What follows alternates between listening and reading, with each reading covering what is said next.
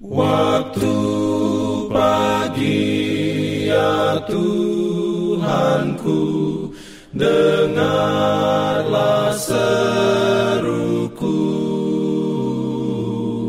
Melayang doa yang sungguh Memandang padamu. Selamat pagi pendengar Radio Advent Suara Pengharapan Mari mendengarkan suara Tuhan melalui tulisan pena inspirasi menjadi putra dan putri Allah. Renungan harian 4 November dengan judul Tuhan ingin kita memiliki kebiasaan yang terbaik. Ayat inti diambil dari 1 Korintus 15 ayat 33. Firman Tuhan berbunyi, "Janganlah kamu sesat pergaulan yang buruk merusakkan kebiasaan yang baik.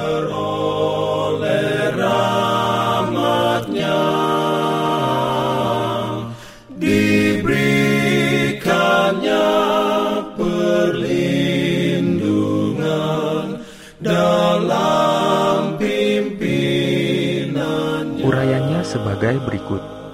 Agama Kristus tidak pernah merendahkan penerima tidak pernah membuatnya kasar atau buruk atau tidak sopan.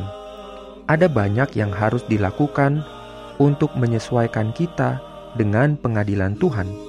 Kekasaran roh, kekasaran ucapan, rendahnya watak harus disingkirkan, atau kita tidak akan pernah bisa mengenakan pakaian yang ditenun di dalam alat tenun surgawi, kebenaran Kristus.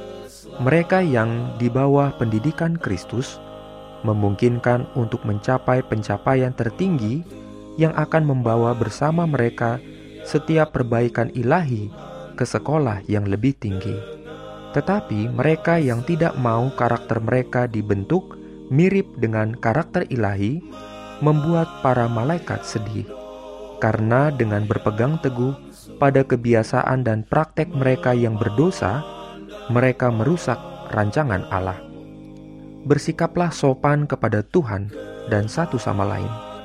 Ingatlah bahwa Dia ingin Anda memiliki perilaku yang terbaik agar Anda dapat memuliakan Dia di hadapan dunia. Dia menginginkan Anda untuk hidup dalam persatuan dengan satu sama lain dan untuk saling mencintai. Ingatlah bahwa jika Anda saling mengasihi di sini, anda akan hidup dengan orang-orang tebusan selama zaman kekekalan yang tak berkesudahan. Keegoisan dan kesombongan menghalangi kasih murni yang menyatukan kita dalam roh dengan Yesus Kristus.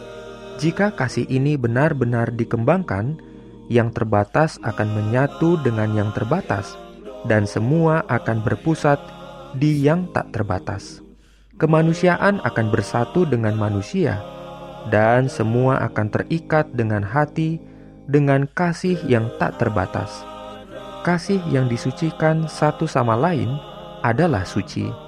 Dalam karya agung kasih Kristen satu sama lain ini jauh lebih tinggi, lebih konstan, lebih sopan, lebih tidak mementingkan diri sendiri daripada yang pernah terlihat merawat kelemah lembutan Kristen, kebajikan Kristen, dan kesopanan, dan membungkus persaudaraan manusia dalam rangkulan Allah, mengakui kehormatan yang dengannya Allah telah menanamkan hak-hak manusia.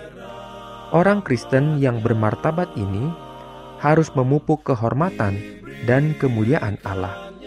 Sebagai putra dan putri Allah, kita harus memiliki martabat yang mulia, di mana kesombongan dan kepentingan pribadi tidak ada di dalamnya. Amin. Pimpin aku ya roh Allah dalam kebenaran. Jangan lupa untuk melanjutkan bacaan Alkitab sedunia. Percayalah kepada nabi-nabinya yang untuk hari ini melanjutkan dari buku 2 Tesalonika pasal 3. Selamat beraktivitas hari ini.